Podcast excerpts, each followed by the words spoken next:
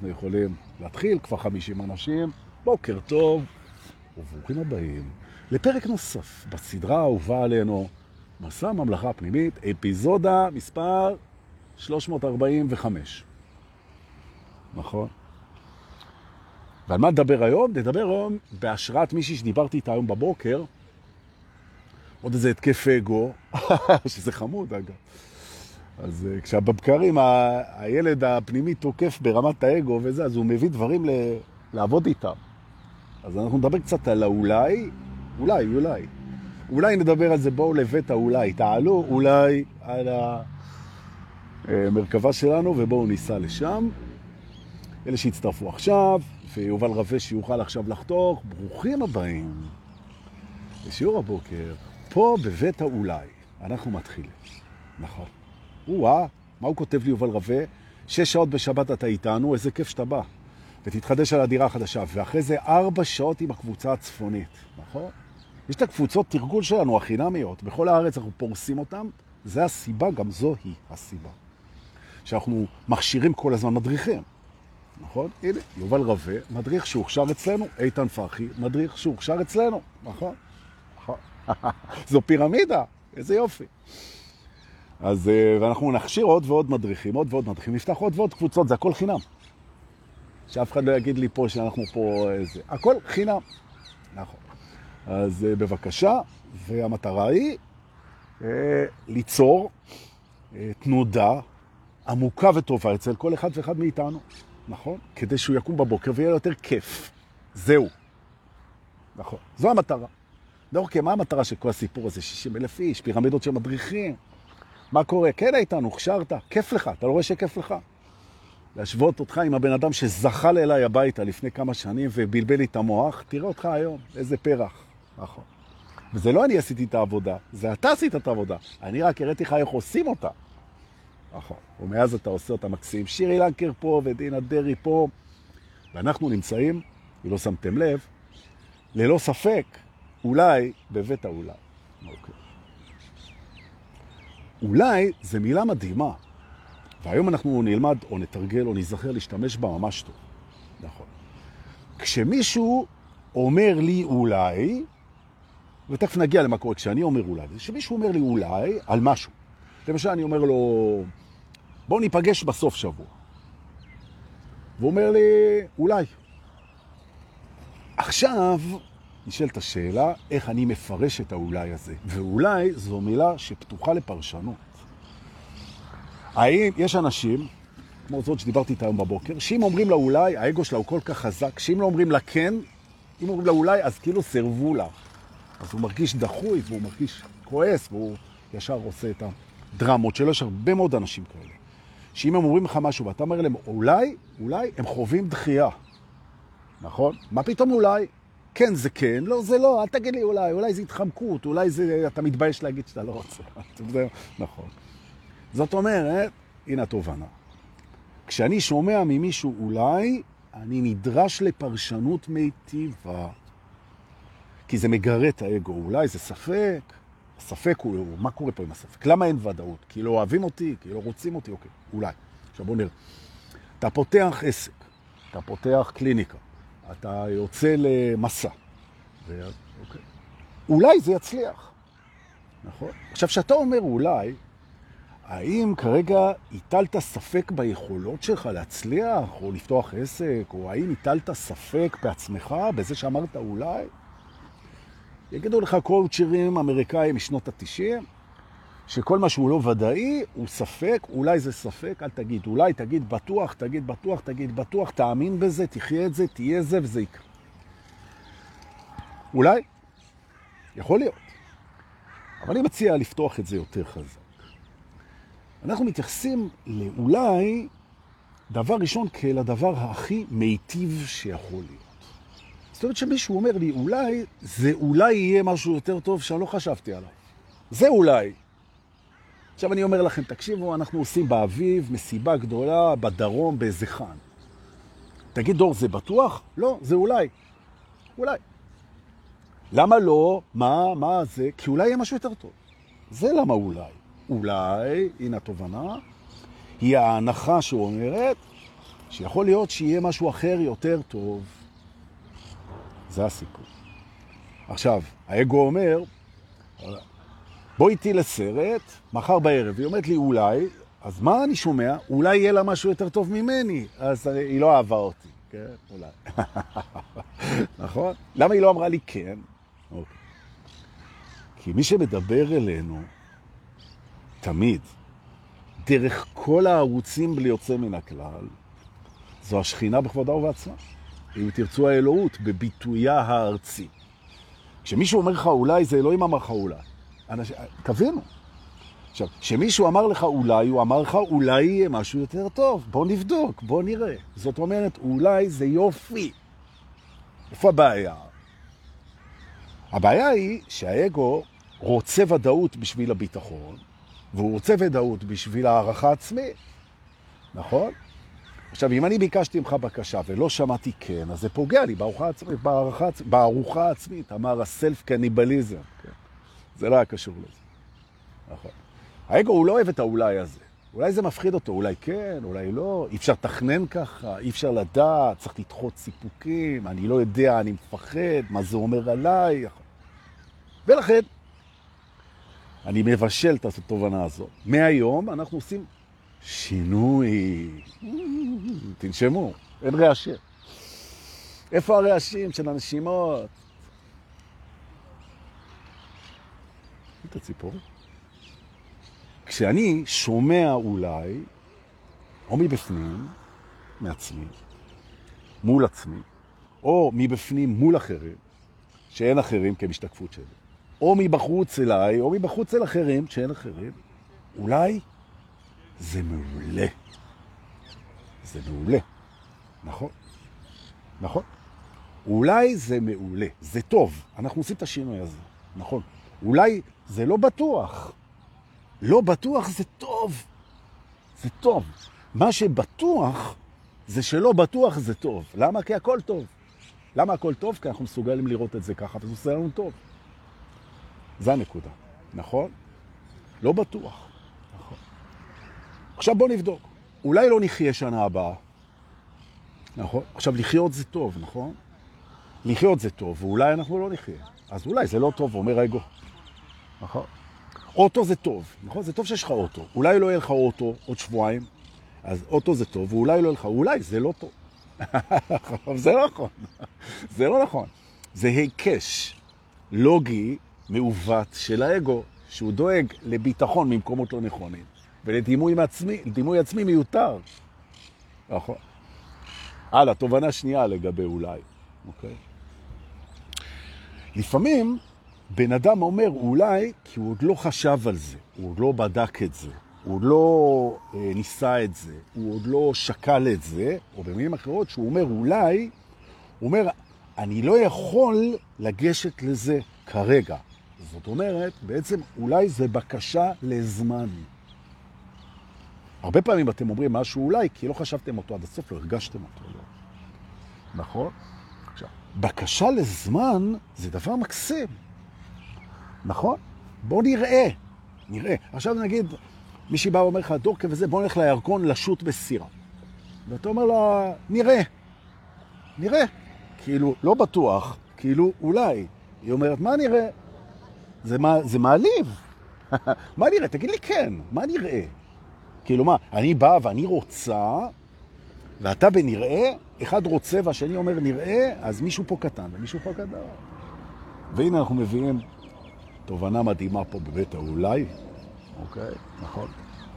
זה שרוצה יותר בקשר, בקשר הזוגי, בקשר הפנימי, בקשר עם אלוהים, בקשר עם העבר, בקשר עם המחשבה, בקשר עם הרגשות. זה שרוצה יותר, בעיני האגו, הוא נחות. נכון. זה שרוצה פחות, הוא עליון על זה שרוצה יותר. נכון. זה מבחינת האגו, זה ככה. האגו עוסק בהשוואה. ולכן, האגו רוצה להיות במערכות יחסים, זה שרוצה פחות, או הוא לא רוצה להיות זה שרוצה יותר, שמשתדל, שרץ, שמתאמץ, שמחכה, שמה פתאום? למה מה קרה? שהוא יחזר אחריי, שהוא ירצה אותי. נכון?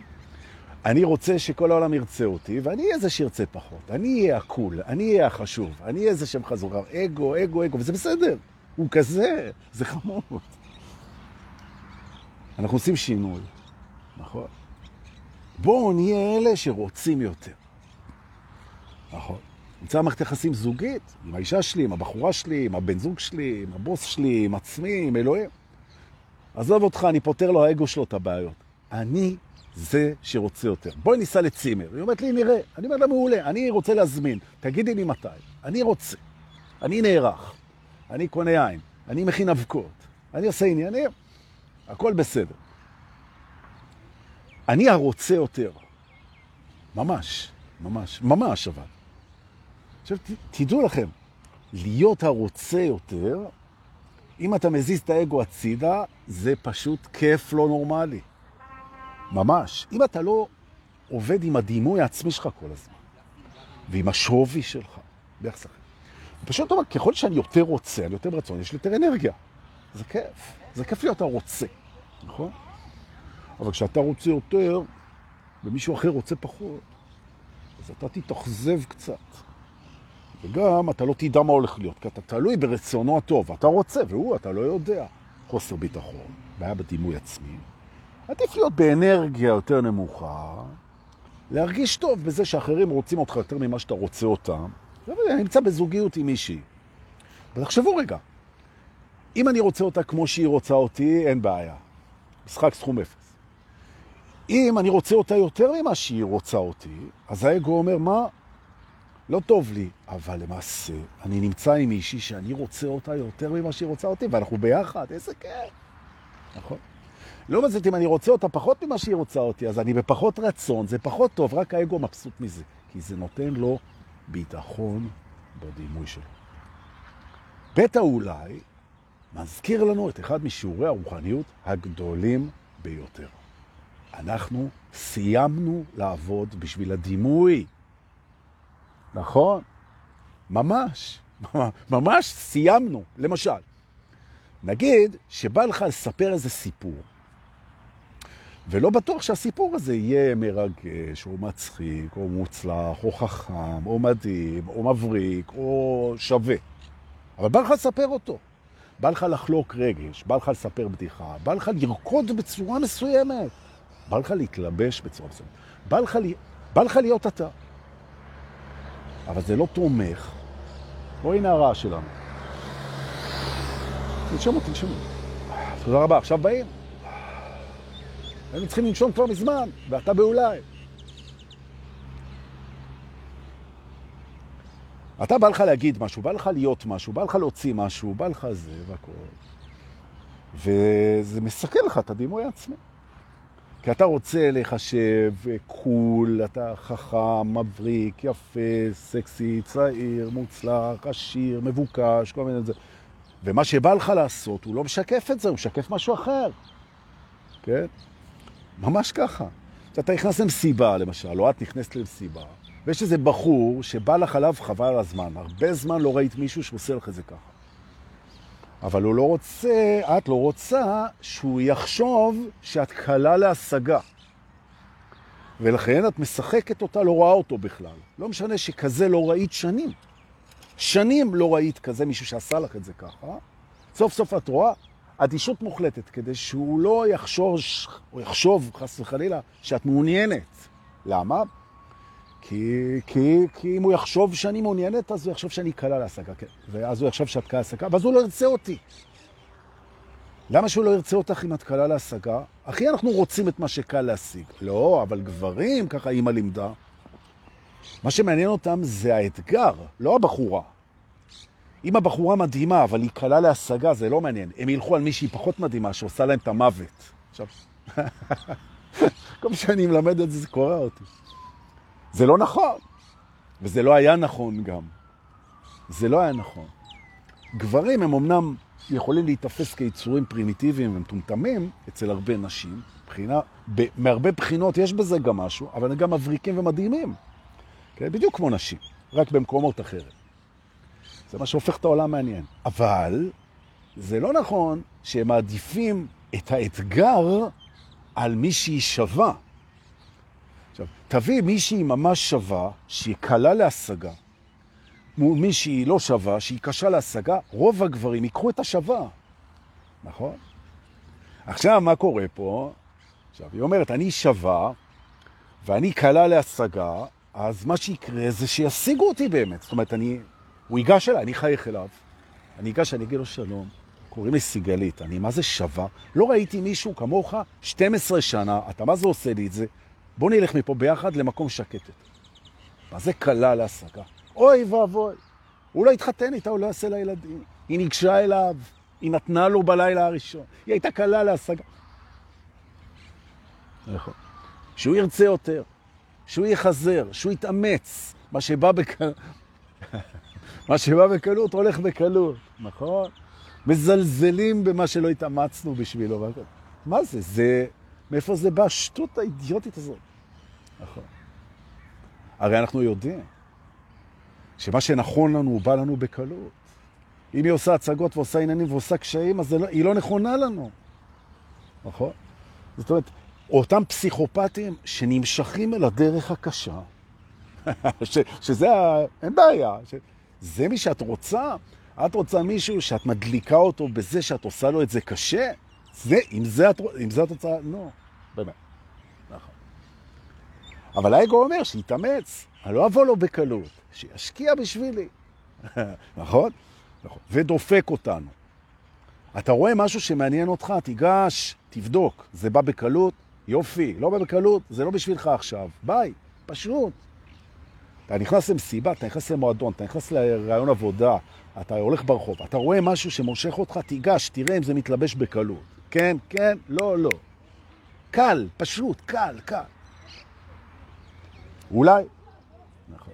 הנה, יש לנו עוד הפרעה, בואו ננשום.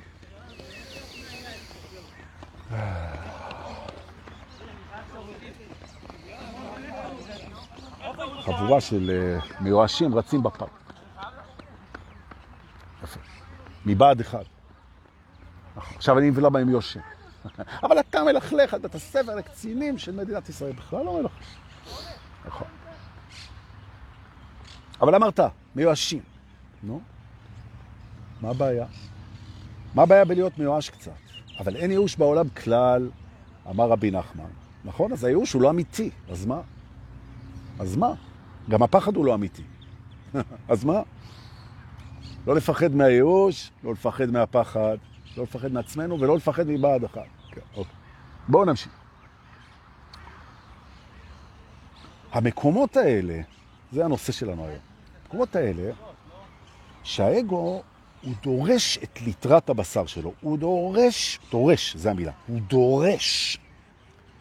והוא לא, הוא לא בא ומבקש, הוא לא אגו שער, והוא אומר, תקשיב, אני, יש לי כל מיני צרכים רגשיים לא מטופלים, יש לי חסכים, יש הכל.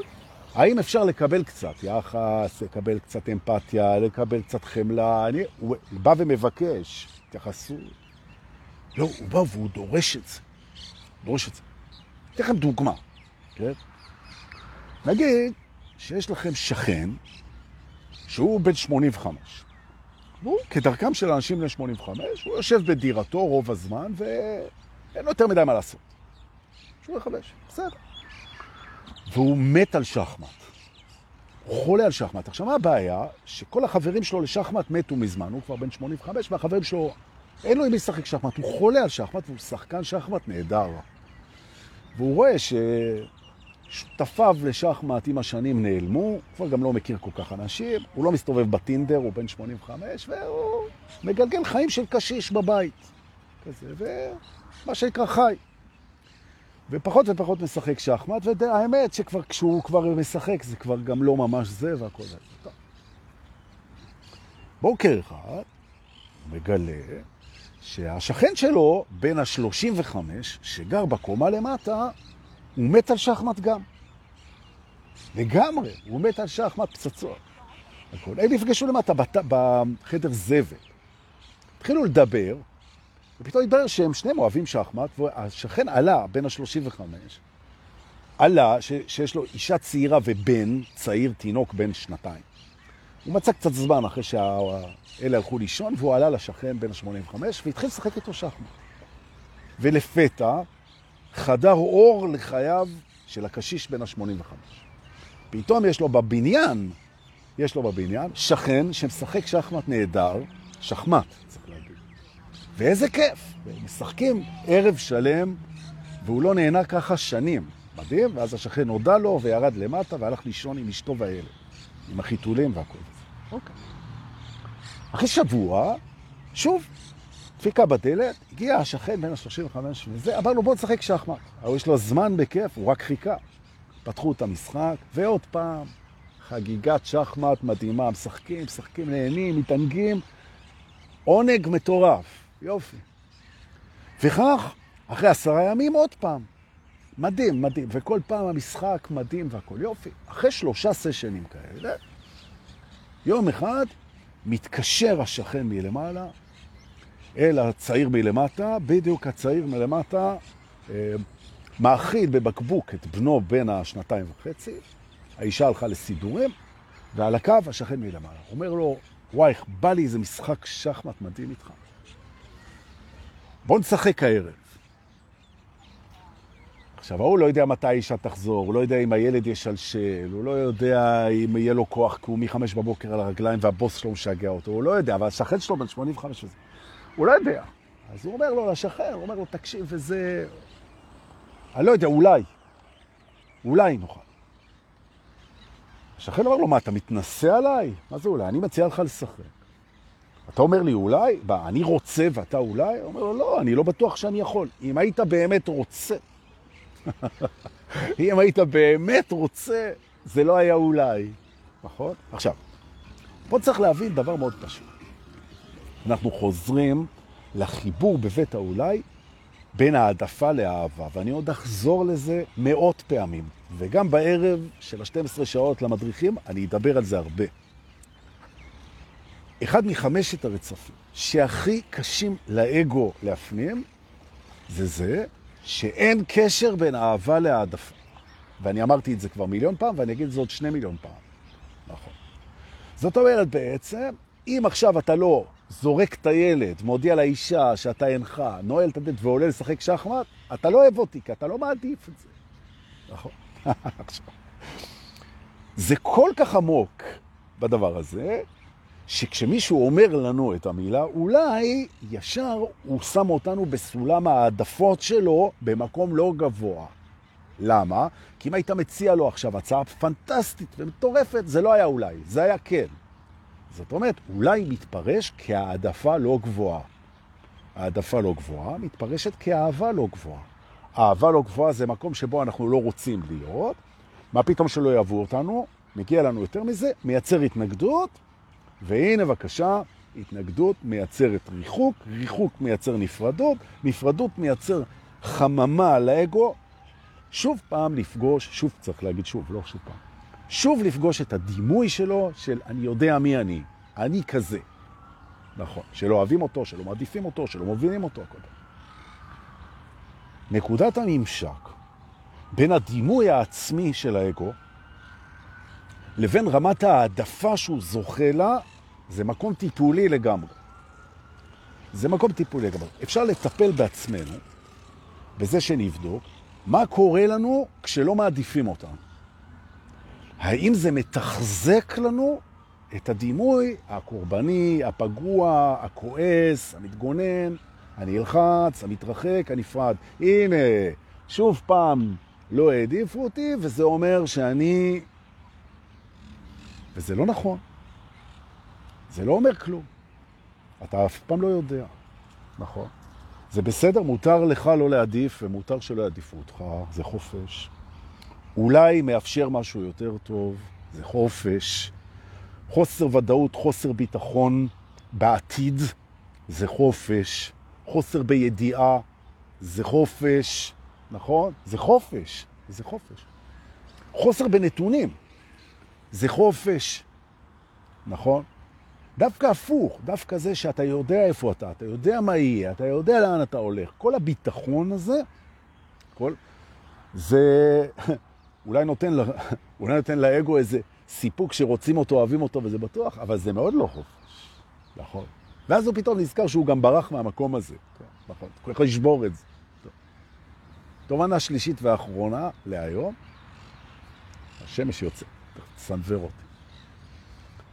תראו, הספק, הספק הוא חבר, הוא אח. מה אתה יורק כשאתה מתלהב? הספק הוא נהדר. ספק. עכשיו, במקום ללכת כל הזמן אל הוודאות, בחיים, בחיים אין ודאות. ודאות יש באמת. החיים זה התרחשות, זה ביטוי, זה חומר, זה תנועה, זה זמן, זה שינויים, זה מורכבות, זה גוונים, זה תצורות, זה צורפות, זה נבנה ונהרס, זה, זה מוזיקה. לחפש את הוודאות בזה, זה בזבוז של זמן יקר. לעומת זאת, להטיל ספק בזה, זה תענוג. אני מטיל ספק שאני אהיה פה מחר, אני מטיל ספק שמה שאני רואה זה מה שאני רואה. אני מטיל ספק שמה שאני חושב זה נכון. נכון? אני לא מטיל ספק רק במה שלא משתנה לעולם, וזו האמת. נכון. וזה שאנחנו תמיד בהווה.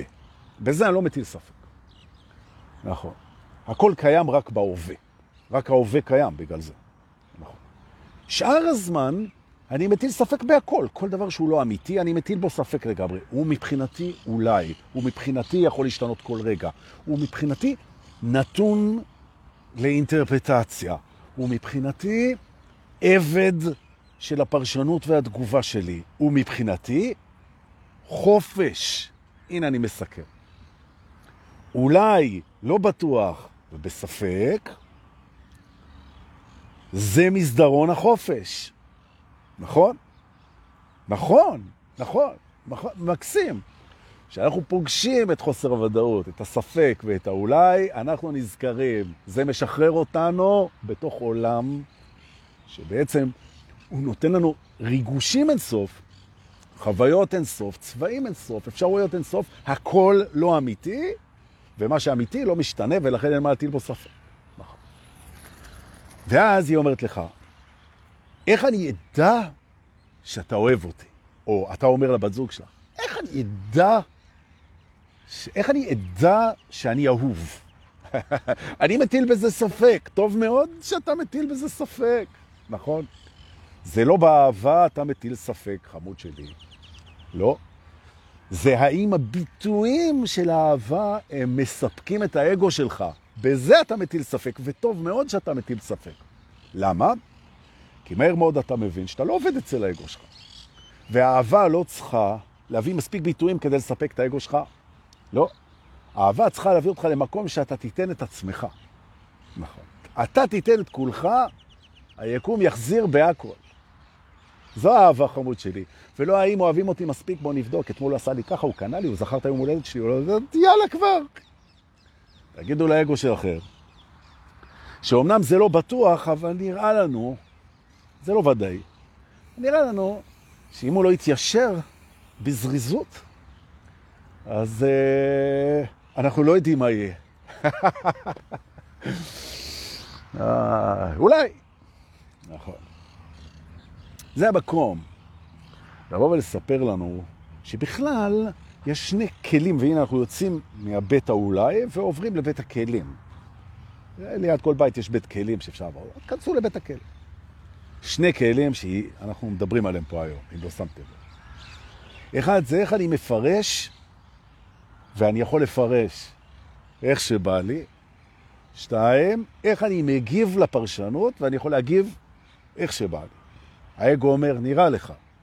הפרשנות שלי, אומר האגו, היא יותר אמיתית מכל פרשנות אחרת, לא נכון, זו גם פרשנות, לא נכון. והתגובה שאני מגיב היא התגובה אה, שיכולתי להגיב. מה לעשות? לא נכון. אני מטיל בזה ספק. אולי. אנחנו יכולים לפרש כל דבר איך שאנחנו רוצים, ואנחנו יכולים להגיב לכל דבר איך שאנחנו רוצים. נכון, יש דברים שמפריעים לנו בדרך. זה הנושא השני שלנו להיום. פה, בבית הכלים, איך אנחנו מסלקים את מה שמפריע לנו להגיב איך שאנחנו רוצים. מוכנים? בואו ננשום. הפרשנות, היא לא עומדת בזכות עצמה. זה סירנה, אפשר לנשום. גם סירנות לא עומדות בזכות עצמה. איזה אוויר טוב יש בפארק, משהו.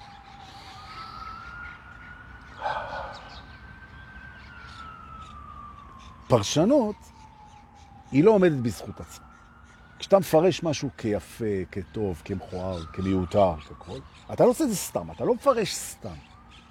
למה אנחנו מפרשים? בשביל מה אנחנו מפרשים? אנחנו, בשביל מה? מה מטרת הפרשנות? עכשיו, תבוא ותגיד, כל תשובה שאני אביא פה היא פרשנות, נכון? זה צריך לחול עליה. אני אגיד לכם, אתן לכם הצעה. אני מפרש להנאתי. לא מפחד להגיד את זה. אני מפרש להנאתי. פותח בבוקר את הברז של המים, כי רוצה לצחצח שיניים, ויש הפסקת מים. אוקיי. עכשיו, מה זו הפסקת המים הזו? עונש מאלוהים זה פרשנות. תקלה נקודתית שתכף תחלוף, פרשנות. תזכורת שאפשר לצחצח גם בלי מים, פרשנות. אה, תזכורת לאיזה כיף זה שיש מים בברזים תמיד, וזה היוצא דופן, וכמה שפע יש פה, פרשנות, אוקיי? ריספקט לזה שחשבתי מראש שיש הפסקות מים ושמרתי שמיניה של מי עדן בבוידם, ועכשיו אני מוציא אותה ומגלה שהיא מ-1985. וזה פרשנות, אוקיי? הפרשנות נועדה למשהו. נכון. למשל, הפרשנות, אני אוהב, הפרשנות היא להצחיק. קחו את שחר חסון. הוא מפרש כל דבר בצורה מצחיקה. גם אתם יכולים לעשות את זה, גם אני יכול לעשות את זה. עכשיו ש, שתבחרו, תבחרו, מה מטרת הפרשנות? יופי. נגיד שבחרנו שמטרת הפרשנות היא לענג, או להצחיק, או ללמוד, או לאתגר, או להתחכם, או לעצבן, מה זה משנה? בחרת, דבר ראשון, אתה יכול לשנות את זה מתי שאתה רוצה. שתיים, תפרש לפי זה. תפרש לפי זה, יופי. עכשיו השתלטת על זה, אתה מפרש כל דבר לפי מה שבחרת, נהדר. תתרגל, תתרגל, תתרגל, תתרגל. מעולה. איך אתה מפרש את זה שאני אומר לך לתרגל? אז אם זה לעונג, אז לתרגל זה כיף. כי אתה רואה, אתה מבין מה אני אומר? ועכשיו התגובה. התגובה. אתה הרי מגיב רק לפרשנות שלך, אתה לא מגיב לשום דבר אחר. כי זה מציאות סובייקטיבית, אתה מגיב לפרשנות שלך, אתה מגיב לפרשנות שלך. עכשיו, אם את נמצאת במערכת יחסים שהיא לא טובה לך, א', היא לא טובה לך בגלל איך שפירשת אותה. ב', את מגיבה לזה. זאת אומרת, את יכולה לשחק גם עם הפרשנות עד גבול מסוים, כמו כל דבר, עד גבול מסוים, וגם עם התגובה. עכשיו נגיד, סתם, אני אומר ככה, נגיד שאת רואה שהבן זוג שלך הוא לא משקיע בבית. לא יודע, לא דופק מסמר שצריך, לא משחק עם הילדים כדורגל, הוא לא משקיע, הוא רוב הזמן הוא בעבודה, הוא בענייניו, הוא לא משקיע. Okay? אוקיי? וזה מעצבן אותך. עכשיו, זה מעצבן אותך גם כי בראש שלך את פירשת את התפקיד שלך. אוקיי? כאחת שצריכה לדאוג לטובת הילדים. זאת אומרת, מנהלת מולו עכשיו מאבק על התשומת לב שלו בשם הילדים. זו פרשנות. מי נתן את התפקיד לך? אם אני לא אעשה את זה, מי יעשה את זה? זה פרשנות, בחרת איזה פרשנות. אני מפרשת את תפקיד האימא כזאת שדואגת ל... לילדים באינטרסים מול האבא. אוקיי? זה פרשנות. עכשיו האבא הוא עסוק בקריירה, ואני כועס, אני בתור אימא פירשתי את זה שהוא לא נותן מספיק תשומת לב בבית, ועכשיו אני מתנגדת למצב הזה. להתנגד למצב הזה, זו בחירה, זו בחירה של תגובה. פירשתי את המצב בבית כלא תקין. אני קוראת לזה המצב בבית, למרות שזה הפרשנות שלי למצב בבית, המצב בבית. ואני מגיבה לזה בהתנגדות, כשבעצם אני לא רוצה להיות בהתנגדות, ואני גם לא רוצה לפרש דברים לא לטובתי. נכון. לעומת זאת, יכולת לפרש את זה, שפה יש מצב שהוא חידה. איך אני, בדרכים טובות, גורמת לבן זוג שלי להשקיע יותר בבית, ובמקביל נמנעת מלהיות בהתנגדות. איך אני מנצחת את הדבר הזה? וואו! וואו! עכשיו, שבאים לסשנים זוגות, שאני לא אוהב, באים לטיפול זוגי, זה אחת מהשיטות הכי טובות שיש. תעבדו על הפרשנות ועל התגובה. על הפרשנות ועל התגובה. ביחד. זאת אני פירשתי איזה פרשנות מול הבת זוג שלי והגבתי תגובה. אני בא אליה, ואני אומר, שימי לב, הנה הפרשנות שלי, הנה התגובה שלי, הפרשנות שלי אמורה לשרת את השמחה שלי, את הצחוקים שלי, התגובה שלי אמורה לשרת את החיים הטובים בבית. הנה זה, בואי נבדוק את זה ביחד. ואת אותו דבר. תביא את הפרשנות והתגובה שלך, נזכור שזה ניתן לבחירה, מה זה אמור לשרת, ונעבוד על זה ביחד. ואז פתאום נהיה מעניין, נהיה סקסי, נהיה שינוי, נהיה אינטראקציה, נראה איזה יופי, וכולם מרוצים. או שלא, אני מטיל בזה ספק. כי רק האמת היא... יפה. כשהאגו חוטף היום בבוקר מאיתנו שתי בעיטות מסובבות לביצים, כמו שצריך. אגב, הגיע לו. אחת זה הוא לא יכול יותר להגיד שאולי ונראה ולא בטוח, זה פחיתות כבוד, זה מנמיך אותו, זה חוסר באהבה, לא מעדיפים אותו, זה הכל. תתעורר, אולי זה חופש. קח את זה וקבל את זה. ושתיים, הפרשנות שלך היא לא אמת, היא גם לא עומדת בזכות עצמה. תפרש מול רצון מה אתה, איך אתה רוצה לפרש, ותגיב בהתאם למה שאתה רוצה שיהיה, ואתה תגלה שהאגו נכנס, הוא נכנס, אם אתה עושה את זה נכון, למקום הרבה יותר מדויק. הוא מתחיל להיות יותר מדויק, הוא מתחיל להקשיב לעצמו, הוא רואה באולי אפשור, הוא רואה בפרשנות אפשור, הוא רואה בתגובה אפשור, הוא נהיה הרבה יותר חופשי, הרבה יותר אחראי על מעשיו ועל חייו. התדר שלך בחוויה עולה, ואתה קם בבוקר ואומר, יואו, איזה מזל שראיתי את הלייב הזה אתמול, אני מפיץ אותו לכל האנשים בעולם, בתרגום לכל השפה, או משהו כזה. אולי, לא יודע. אז מה אמרנו? תודה. תפרשו את זה איך שאתם רוצים. תבחרו את התגובה איך שאתם רוצים. אבל תבחרו, כל זה אחרי. ואנחנו נתראה כבר בשבת בבר יעקב אצל חן בבית, דברו עם רועי רוזן, יש רק עשרים ומשהו מקומות, טיסה בגובה רב. אני אוכל, יחד עם רועי, לשחרר אתכם מכל דבר. מכל דבר, אפשר להשתחרר מכל דבר ולהתחיל התחלה חדשה מכל דבר. אז אם יש לכם קריאה פנימית, תבואו, וגם יהיה אוכל מדהים. ביום שלישי אחרי זה תמר רוטשטיין הענקית, איתנו בשבט. מה אני אגיד לכם? זכינו. תודה לאלה ששולחים בביט ובפייבוקס כסף, תודה לאלה ששולחים עזרה, קומפלימנטים, הערות, אלה שמשתפים פוסטים. תודה לאלה ש... תודה לכם. אנחנו נתראה בלייב הבא, שיהיה לכם המשך יום שני מרהיב. אולי. להתראות.